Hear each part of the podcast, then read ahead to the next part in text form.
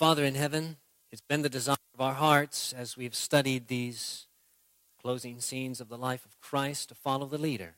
And Father, we recognize that there, that there are times that that is not easy, but we trust you, Lord. We trust the decisions that you make for our lives. Bless us, Father, we ask. And we thank you in Jesus' name. Amen. In the end of the Sabbath, as it began to dawn towards the first day of the week, came Mary Magdalene and the other Mary to see the sepulchre. And behold, there was a great earthquake, for the angel of the Lord descended from heaven and came and rolled back the stone from the door and sat upon it. His countenance was like lightning, and his raiment was white as snow. And for fear of him, the keepers did shake and became as dead men.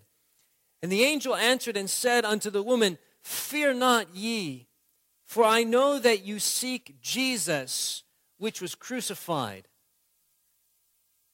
He is not here, for he is risen, as he said. Come, see the place where the Lord lay, and go quickly and tell his disciples that he is risen from the dead. And behold, he goeth before you into Galilee. There shall you see him. Lo, I have told you. He is not here, for he has risen. Amen? You will notice as we have progressed through this series of studies that scene by scene, things have gotten progressively darker. There was the weight of what was coming before him that was laid on Jesus' shoulders as he sat in the upper room with the disciples partaking in the communion service while the disciples were there bickering amongst themselves. The darkness increased as he left that place of communion with his disciples to battle it out with his heavenly Father in the prayer chamber in the Garden of Gethsemane. Things began to get darker as the mob came and cruelly treated Jesus, dragging him from that place, that sacred sanctuary of prayer, and dragged him through the streets of the city to go through six cruel trials where he would not only be verbally abused but physically abused. Things got darker as the dawn came the next morning, Friday morning, he stood before the Sanhedrin to hear the pronouncement of condemnation, ultimately from them and then from Pilate. Things got darker as he was beaten within an inch of his life and then had a cruel cross laid on his shoulders. And then the darkness intensifies as darkness physically falls upon the earth shrouds the cross and the city, people fall with fear, thinking that the world has come to an end. And as Jesus cries out, It is finished, the ground begins to shake, thunder and lightning begins to roll, and men think that the end of the world has come. But salvation has been purchased. Jesus rests for a few days, few hours and early Sunday morning, as the Bible tells us, that angel comes with light. Because now the scene has changed from a scene of darkness, from a scene of agony, from a scene of depression to a scene of joyful expectation and light that shines from heaven because salvation has come to this world. For those of us that go through the crisis at the close, the darkness is only going to intensify. As the closing scenes of Earth's history take place, as been recorded in the books of Daniel and Revelation, it gets darker and darker progressively. Until, as the Bible tells us in Revelation chapter 16, darkness physically falls upon the earth. But those of us who are keen to the understanding of the chronology of the crisis at the close in the life of Jesus, know that the darkness precedes the light.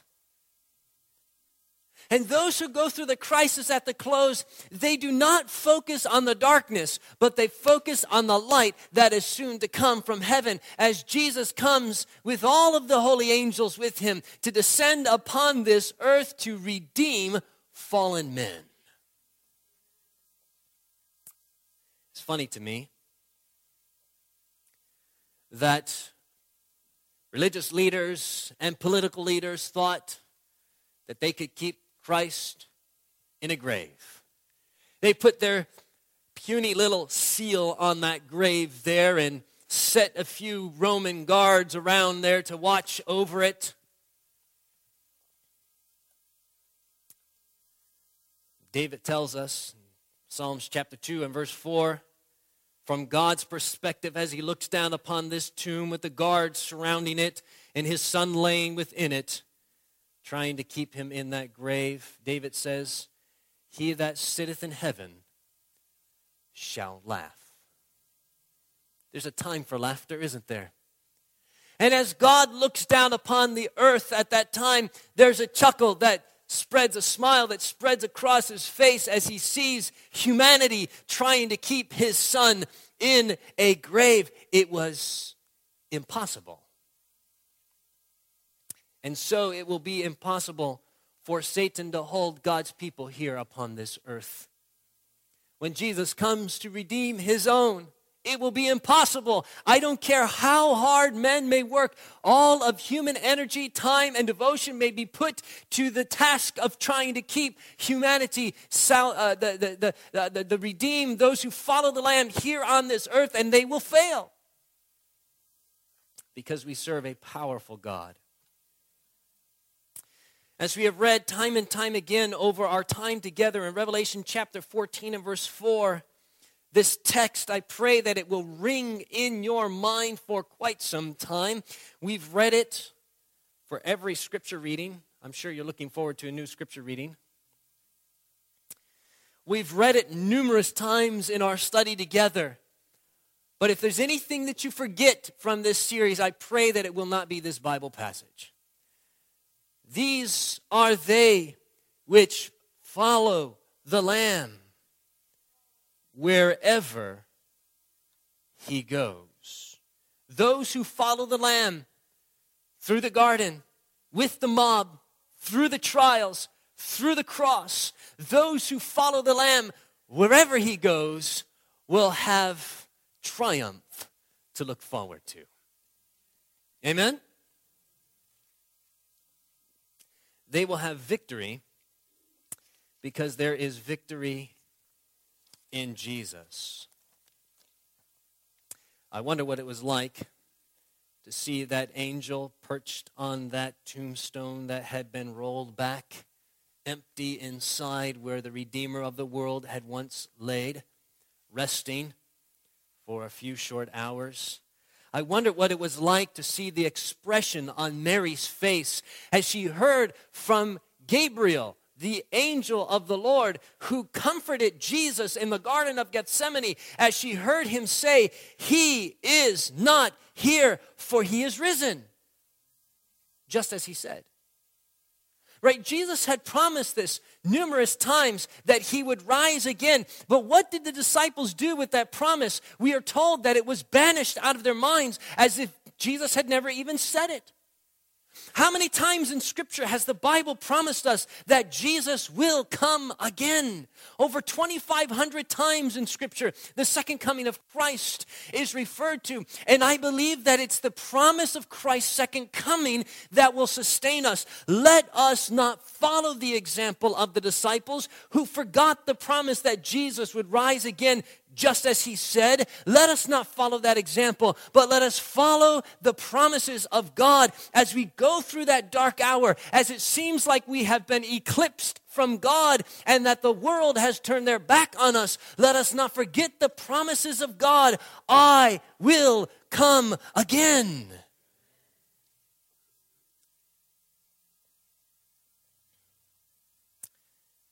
Jesus told them that he would rise on the third day. And he had not forgotten his promise. For our God never forgets his promises. When we go through the crisis at the close, and it seems like we're going to fail, let us not forget that promise I will never leave you nor forsake you. As the world turns their back on us, let us not forget that promise. I am with you always, even unto the end of the world. These are the promises that we'll, we need to hold on to for those who follow the Lamb wherever they go will have triumph to look forward to. They have tunnel vision. The world is darkness, trials are all around them, but they have tunnel vision. The triumph is soon to come. Matthew Henry, commenting on the resurrection, he makes this statement The doctrine of Christ's death and resurrection is at the foundation of Christianity. Remove this foundation, and the whole fabric falls apart. All our hopes for eternity sink at once. And it is by holding this truth firmly, listen to this, that Christians are made to stand in a day of what? Trial and kept faithful to God. What keeps us faithful and helps us to stand in the day of trial? It's holding firmly to the truth that Jesus is no longer in Joseph's new tomb. He has risen, just as he said. Go with me to the book of 1 Corinthians, chapter 15. 1 Corinthians, the 15th chapter. For those of you that have gone to many Bible prophecy seminars, perhaps the first thing that comes into your mind when you go to 1 Corinthians 15 is the resurrection. And indeed, Paul talks about the resurrection in the latter part of that chapter, the resurrection that happens at the second coming of Jesus. But he starts the chapter by referring to the gospel as it relates to the resurrection of Christ and as that connects to the resurrection that will come in the last days. 1 Corinthians chapter 15 verse 1 the Bible says this moreover brethren I declare unto you the gospel which I preached unto you which also you have received and wherein ye stand so he's declaring unto the Corinthian church the gospel the good news and it is good news because there is so much bad going on in this world today Verse 2, he says this, by which also you are what? Saved. The gospel, the good news, and he's going to define it for us here in a minute, is uh, he says, by which you are saved. Now, it's not just a hearing of that gospel that saves us, but it's a practical application of that gospel in my life. If ye keep in memory what I have preached unto you, unless ye have believed in vain. Verse 3 I, For I delivered unto you first of all that which I also received, how that Christ died for our what? A sins according to Scripture. So he's defining for us this gospel that brings salvation. And he starts off by saying, Listen, this is not something of my own devising. I am passing on what has been given to me, and I'm passing on what I have studied in Scripture. That Christ died for our sins. Verse 4, he goes on, and that he was buried, and that he what? Rose again the third day. And then he says again, according to. I'm not making this up, he says. Jesus fulfilled prophecy, and he, he shared these prophecies with the Corinthian church uh, that were fulfilled that as Jesus was uh, crucified and buried and ultimately rose again, he is basing this off of the authoritative document of Scripture. And as he's defining for us the gospel here, he defines it in three phases the death, the burial, and ultimately the resurrection of Jesus, with the resurrection being the most important part.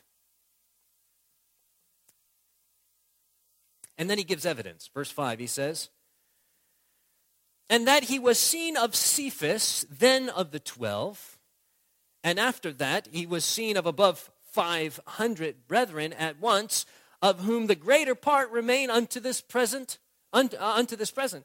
But some are fallen asleep. And after that, he was seen of James, and then of all the apostles.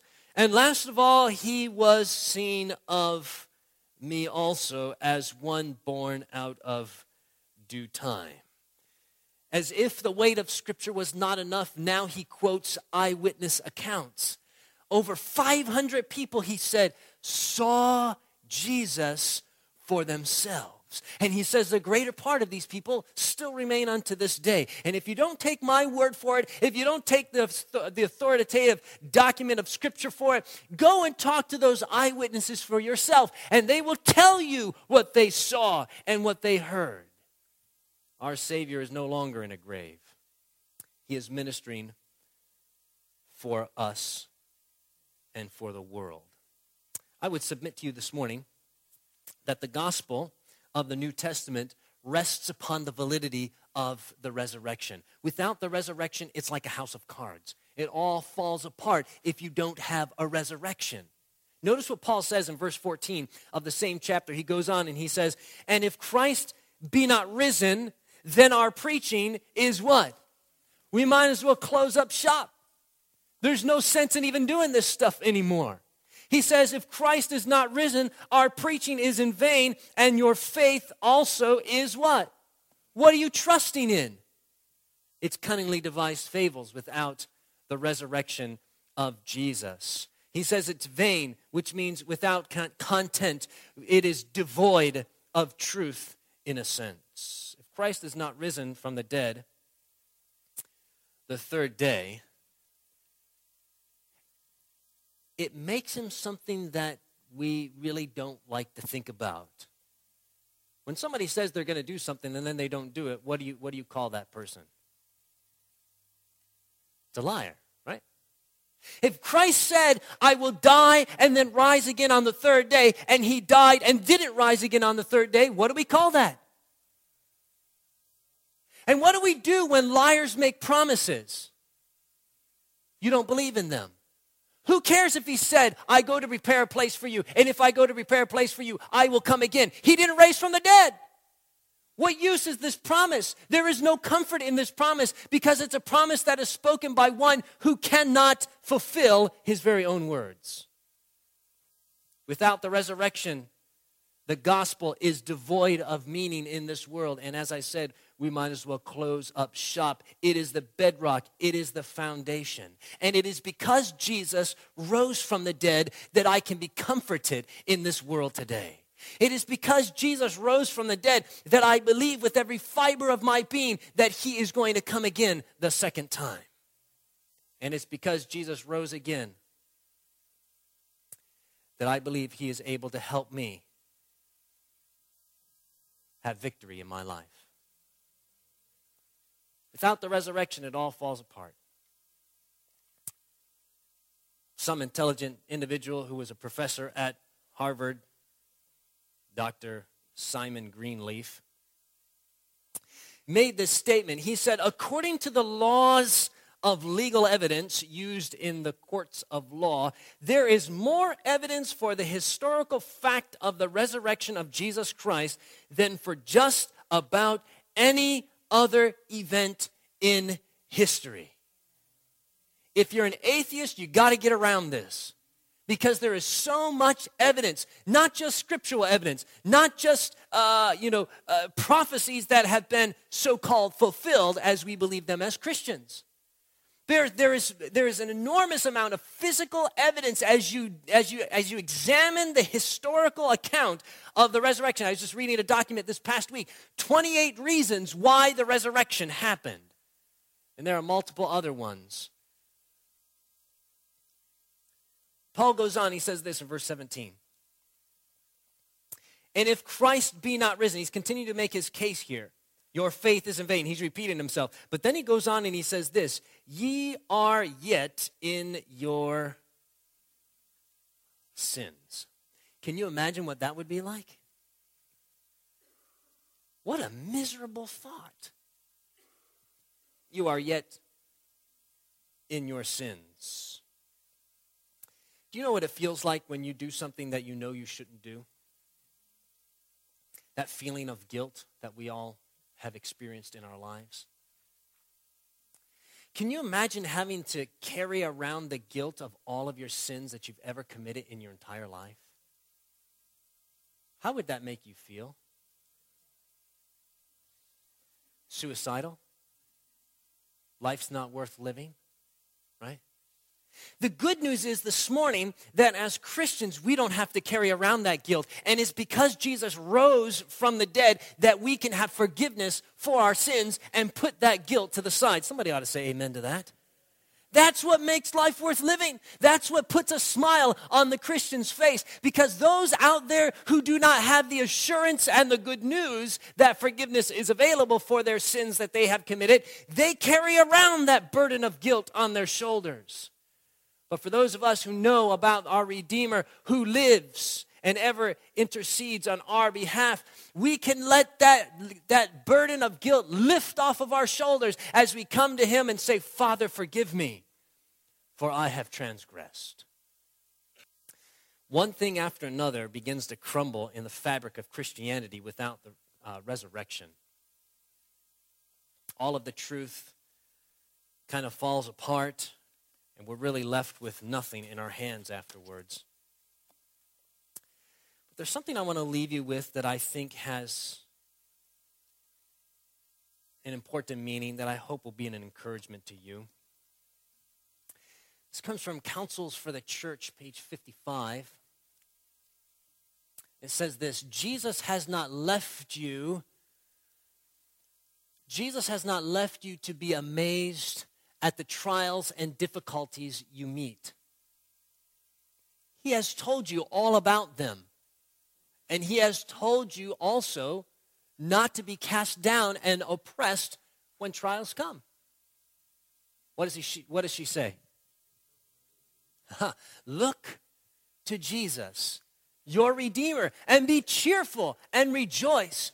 Jesus is not lying in Joseph's new tomb. He has risen and ascended to heaven, there to intercede in our behalf. We have a Savior who so loved us that he died for us, that through him we might have hope and strength and courage and a place with him upon his throne. He is able and willing to help you whenever you call upon him. Praise the Lord. You know, sometimes I believe we go through our Christian experience as though Jesus was still in the grave.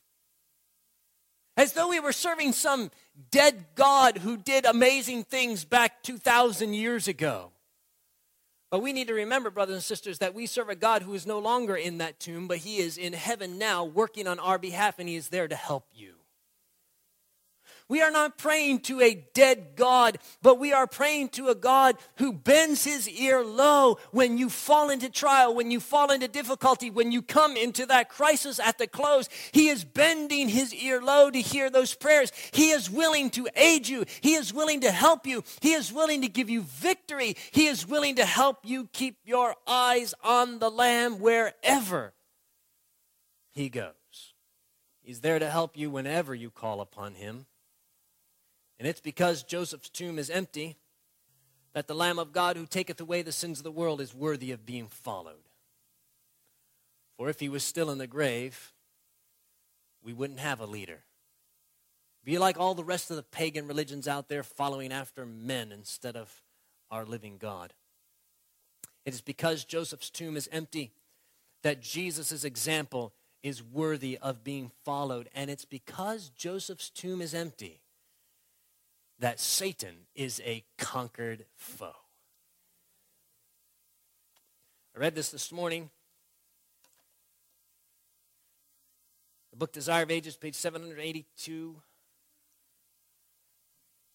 When he, speaking about Satan, when he saw Christ come forth from the come forth triumphant, he knew that his kingdom would have an end and that he must finally die. Somebody ought to say amen to that. That's good news. That's part of the gospel. We're told that Satan was there at the grave when that stone was rolled away. We're told that his angels were hovering around there, probably doing all within their demonic power to try to keep that tomb closed. But they couldn't do it. And as Satan saw Jesus come out of that tomb, not a man acquainted with sorrows and grief, not a man who was scarred and marred by human abuse, but a man, a God who was coming out triumphant from the grave because he had conquered the enemy of this world and provided salvation for lost humanity. And at that point, Satan knew it's a done deal. It's over. And so now he has changed his tactics. And he said, If I'm going to die, I'm going to take as many people with me as I possibly can. And so that's his job now. He doesn't have anything to lose. He's not getting back to heaven. And so he's going to do whatever he can to try to get you to become discouraged, to try to get you to fall, to try to get you to let go of your hold upon God. He's going to bring those trials and darkness into your life. He's going to use the same exact tactics on you that he used on Jesus in the last 48 hours of his life. And that's why it's imperative as sons and daughters of God that we follow the Lamb, that we keep our eyes focused upon Him. That's why Jesus says, Look unto me and be ye saved, all the ends of the earth. If you forget everything I said in our time together, don't forget Revelation 14 4. They follow the Lamb wherever he goes. Before the resurrection, there was a cross. Before the triumph, there was a cross. There was depression there was darkness. As she said, God told us that this is going to happen, so don't be surprised when it does. But he says, I have not left you alone. I am with you always. Before the triumph comes, and it's coming, brothers and sisters. Do you believe that? Before the triumph comes, there will be crosses to bear. I don't know what those crosses are going to look like in your life. But Jesus says, If any man come after me, let him pick up his cross daily and follow after me. I don't know what those crosses are going to look like. Maybe you're bearing that cross right now. Maybe you bore it with you as you came into church this morning. Maybe you were carrying it with you all week long. And, and as you carried that cross, that burden, you wonder to yourself, why is God allowing this to happen to me? Don't ask questions like that. If Jesus asked questions like that as he was going through the trial and ultimately the cross, why is God allowing this to happen to me? He would have let hold of his, his hand on God. He would have lost his hold on his Heavenly Father. He had to keep his eyes on the fact that he was doing his Father's will. Let those trials do what God intended them to do, and that is the refining of your character to become more and more like Jesus. Keep your eyes on the Lamb. We don't have much time left in this world. We know that Jesus is coming soon. We profess that as Seventh day Adventists. We tell other people about it. We preach it from the mountaintops. We believe it, but are we living it? If the time is coming and Jesus is coming soon, are we really following the Lamb wherever he goes? I know that you want to, and I know that many of us are. My prayer to you this morning and my challenge to you this morning is don't look in any other place. Any, any other thing that would capture your gaze is only going to distract you from the goal of heaven and triumph one day. Keep your eyes on the Lamb. Carry those crosses and ask God, Father, give me the strength to do your will and not mine. Is that your desire this morning? Lord, I want to follow you wherever you lead me to go. Help me to remain faithful to you until the end. Let's pray. Father in heaven, Lord, we are grateful for what you have done for us, that you have provided a way where this world doesn't have to be all that we have to look forward to. And Father, we carry around burdens. We have trials that we go through from day to day. But Father, may we not forget that we serve a risen Savior who is in heaven right now, who all power and authority has been given to. And that that power and authority is there at our disposal. If we would reach out with the hand of faith, we could experience victory and triumph as Jesus did. So, Father, go with us, I pray as we go from this place. And may we keep our eyes on the Lamb of God. We thank you. For we ask it in Jesus' name. Amen. This media was brought to you by Audioverse, a website dedicated to spreading God's Word through free sermon audio and much more. If you would like to know more about Audioverse, or if you would like to listen to more sermons, please visit www.audioverse.org.